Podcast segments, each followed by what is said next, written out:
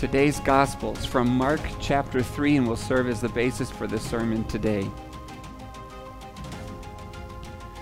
Then Jesus entered a house, and again a crowd gathered, so that he and his disciples were not even able to eat. When his family heard about this, they went to take charge of him, for they said, He is out of his mind. And the teachers of the law who came down from Jerusalem said, He is possessed by Beelzebul. By the prince of demons, he is driving out demons. So Jesus called them over to him and began to speak to them in parables. How can Satan drive out Satan? If a kingdom is divided against itself, that kingdom cannot stand. If a house is divided against itself, that house cannot stand. And if Satan opposes himself and is divided, he cannot stand. His end has come. In fact, no one can enter a strong man's house without first tying him up. Then he can plunder the strong man's house. Truly, I tell you, people can be forgiven all their sins and every slander they utter. But whoever blasphemes against the Holy Spirit will never be forgiven. They are guilty of an eternal sin. He said this because they were saying, he has an impure spirit. Then Jesus' mother and brothers arrived. Standing outside, they sent someone in to call him.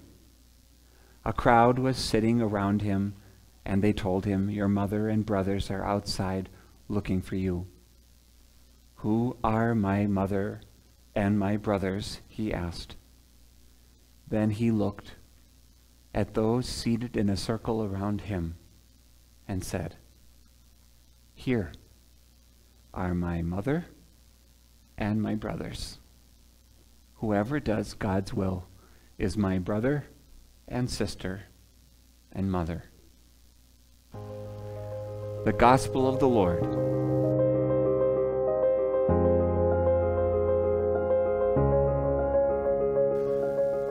Dear fellow redeemed, a way to describe you in the word redeemed as one purchased, brought back. Someone once lost, now found. In the word of Christ who forgives you all of your sins and paid for you by his own blood. Picture yourself in a cul de sac with two houses because that is the view of the world Jesus is giving you today as he meets people who are saying he's possessed. He is a gentle, faithful teacher, and you and I need to listen to his words. And we get to hear him describe your little cul de sac as having two houses one with the lights on and one that is perishing. And that is the way he helps you see the world. And there is not a bone in my body or yours that does not wish with every fiber of its being to be and remain in the house of light, the house of our Lord, and away from the devil and his curse. It's big. It's big. Not only is it big, but oh, our confessions say this about our dear Lord Jesus. The confessions, the Lutheran confessions, say that to know Christ is to know his blessings, not the color of his eyes, not the sound of his voice. To know Christ is to know his blessings, his gifts, his truth. To know Christ is to know him that way. You think of the ministry of the Word giving you what it gives you in Christ, doesn't give you a picture of Jesus to hang on the wall, it gives you a creed to hang on your heart. To know Christ is to know his blessings. Now, you know me a different way. You don't have a creed based on a pastor. You don't you know me by the color of skin and the sound of my voice and things that I've where I'm from or something like that, you know, experientially. But to know Christ, what the confessions are getting at is to saying the key to living in the house of God is to know what blessing Jesus brings into your life. And today, this gets ultra serious because anything apart from knowing Jesus' blessings, not just his name, not the color of his eyes, not what he looks like, to know what Jesus gives you, what Jesus means for a sinner, is what keeps you under his roof. So when you walk into that house of his light, you would see the word of forgiveness in all capital letters as a banner over the mantle. You'd see a skylight over the ceiling saying, You have the hope of eternal life in this place. You'd have the warm fire of God's love and grace to warm your hands. You have a robe of righteousness hanging in your closet. This is what it is to live in this house. And the devil will do whatever he can to get you out of it.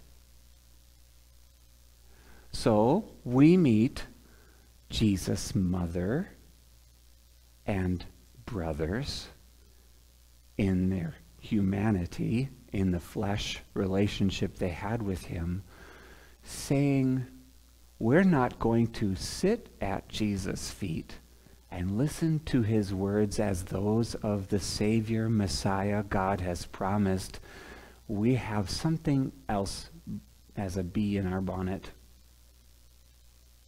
Jesus, you're out of your mind.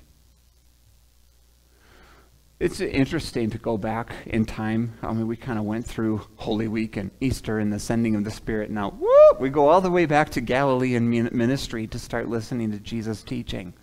But this is, this is quite the scene. And I can only imagine if you put yourself in Jesus' shoes, knowing in your heart and mind that your mother and your brothers have set foot from Nazareth to come and find you and do one of these and saying, This is ridiculous. The Galilean ministry of Jesus was gaining popularity. Jesus was getting crowds wherever he went. And the word again was in this text. You remember? And Jesus came into a house, and again a crowd gathered. It's a repeated thing because he was getting attention from the miracles and the way that he taught. People were coming and listening to Jesus and sitting at his feet.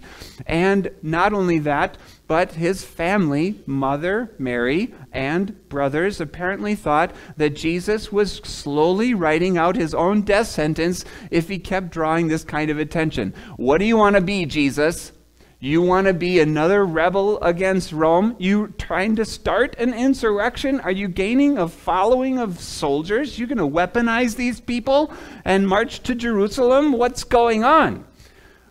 We're here to like family intervention. We're going to save your skin, Jesus. We're coming to get you out because you're out of your mind. There's so many people involved. This is getting out of control. You and your disciples can't even eat.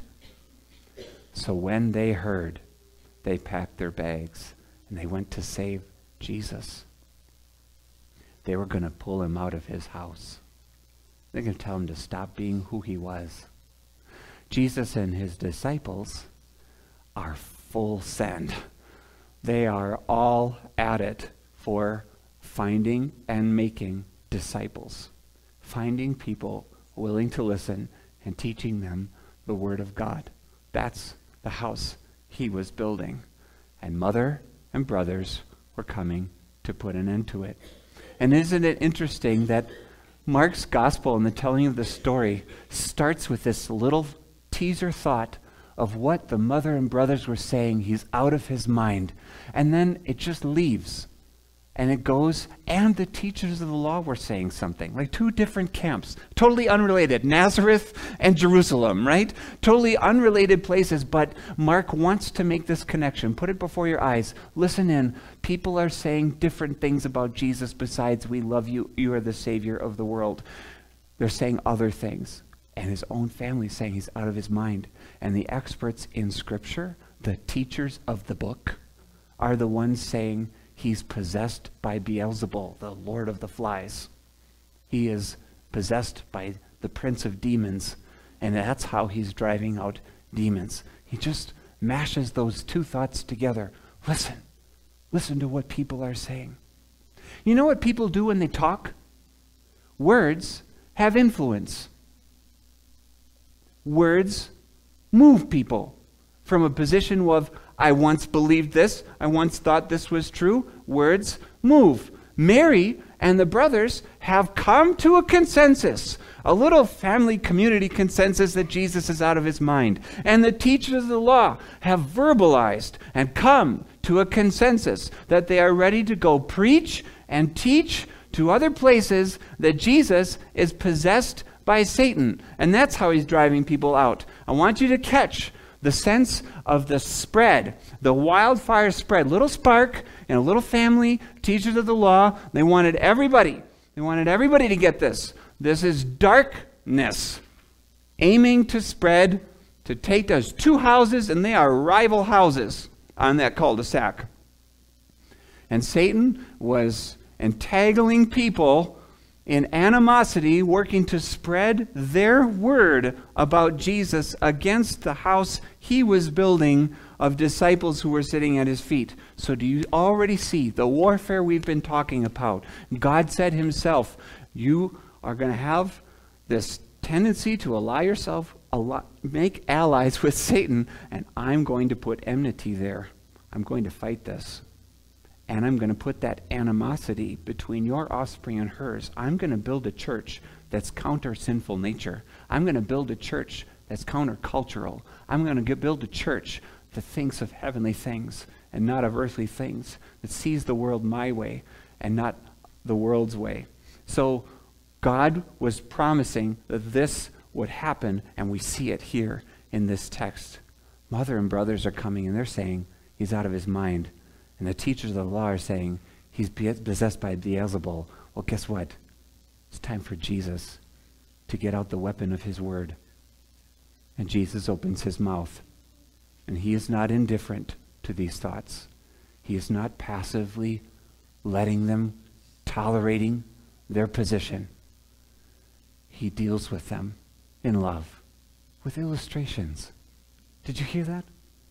He says, Hey, guys, he calls them over.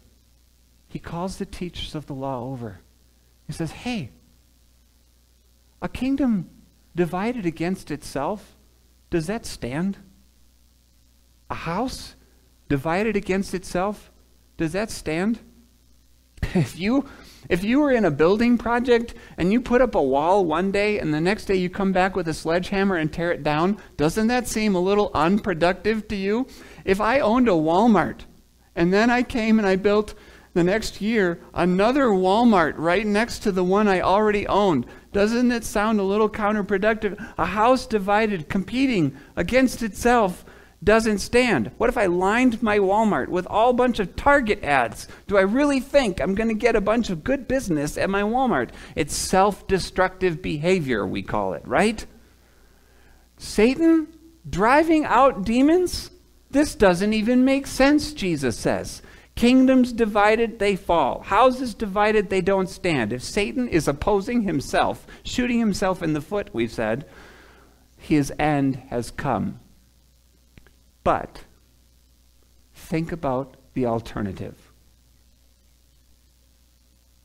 There's only one person who can take that demon out of a person, like robbing that demon of its place. There's only one person that can manhandle the strong man and rob his house. And that's the person who first has tied him up. So just want you to think if I'm driving out demons and it's not Satan shooting himself in the foot, what strength do I have? If I am driving out demons, it means I bind up Satan. Listen to what Jesus is claiming. I have bound up Satan, and I am plundering his house. I am stealing. You didn't know that there were three thieves on the cross on Good Friday. Jesus is a good crook. He's a good robber. He's in the best kind of Robin Hood style thievery. And he is stealing and looting and plundering from the devil's camp. And that's how he says, this is a contrast. This is what I'm doing. And this is the Spirit's testimony that this I, in the fullness of the Spirit, I, as true God, would drive out demons in this world, is a sign to you of my person and my power and my work. The gospel is defined in one of the epistles of Paul as destroying the devil's work. Destroying the devil's work where you want to see the sledgehammer, you put it in Jesus' hands. You go to that other house in the cul-de-sac and watch Jesus topple guilt with the word of forgiveness. Watch Jesus topple hell and claim souls out of it and say, You have no power over this one because I am their Savior and they live because of me. This is what Jesus is saying in these words that I've tied up the strong man and all that he has done. My words save these people, my words shelter these people people. My words protect these people, the ones sitting at my feet here. You saying anything else, not knowing that gift, not knowing that blessing, are in danger. So, my dear Christian friends, when the world says one thing and Jesus says another, we are talking about day versus night, heaven versus hell. God against Satan. This is significant. If you are playing cozy cozy with some sin in your life, as if it weren't serious anymore, you've gotten your calluses built up. You've been working this sin enough in your life, and it just doesn't prick you anymore. You don't feel its sensitivity. You don't get pained by it in your conscience like you used to before. If that's happening, that's devil work to pluck you right out of the Word of God and that house. If you think that the word toleration is probably just a good word society is using, and we could do more of it in the church. If you're thinking that the church should evolve and move out of some sort of ancient conservative viewpoint, these are word games that people are playing that will rob you of living according to Scripture, living according to God's Word. It's call it conservative if you want. It's not the most helpful term. God pleasing is much better. I live because this is pleasing to God. I know what to call black, darkness, and I know what to call light of the Lord. I know what to say is God's pleasing, and I know what to call wickedness, not by my own judgment, not by my own authority, but by the word of the Lord. And I depend on that word of the Lord to keep me safe from the devil. So you see what what kind of things get planted in people's hearts and minds? And you think to yourself, Jesus' own family and the teachers of the law could stumble into this? Then what about us? You don't think COVID is going to have its damage on the church for a while? You don't think they're your fellow members using this as an excuse to walk away? It's happening. You don't think there's a temptation that could come your way that would pull you away from Christ? Jesus said, He's a strong man. And he doesn't say, You bind him up. He says, I plunder. With my word, I bind him up. Oh, these poor people we are, caught in this epic tug of war. I pray that Jesus would keep you in faith despite every obstacle. You could snap your fingers and think of some excuse to walk away from the body of Christ in this world. You could think of something someone said, something someone did, something that happened in the God's house here among the sinners and say, I'm going to go find a more perfect family of believers to be with. I don't know. You could do something like that. I just don't want it to rob Jesus from your heart. I do not want the lies and the webs of the world to have their grip on you, and you don't want them to have their grip on me. We are protected by the Word of God in Christ alone. There's one who has bound up the strong man, and he's plundering his house. My dear brothers and sisters, that says a lot about Jesus and his work to destroy the devil's work. It says a lot about our mission as a congregation. We will and we must stand firm on the Word of God because it goes against my sinful nature. I am not here to be pleased. I'm not here to hear words that make me feel good about myself. I'm here to get and grow closer to Jesus. I am not here to do something that pleases the culture or the world around me. I'm here to be what God has made us to be as light in the darkness and the salt of the earth. I'm here to pick up tools and weapons that I don't understand, but I pray for the Spirit's understanding that I could speak with God's name and God's words in the world to do His work, His wonderful, plundering, the best looting, Robin Hood kind of work that it is and to bring people out of that house into this one. Jesus has the two opposites. When you look at these houses, at the end of this reading, he has two in the warmest or the most dangerous phrases he could use. He says, All sins can be forgiven people, except the sin of pushing forgiveness away. Did you hear that? There is an eternal sin and that eternal sin says no to the Holy Spirit. When the Holy Spirit says you are forgiven in Jesus' name, when the Holy Spirit says you have eternal life because of Jesus, when the Holy Spirit is doing this point, point, point, point, point to Jesus in the cross, and you say, uh uh-uh, uh, he's out of his mind. He's possessed by the devil. He has an evil spirit. You push that away. There's no forgiveness that you've stepped out. You've pushed away the only thing that could help you. That's what makes it an eternal sin. He calls it out. Oh, and this like great tragedy, sorrow, love that he has for people.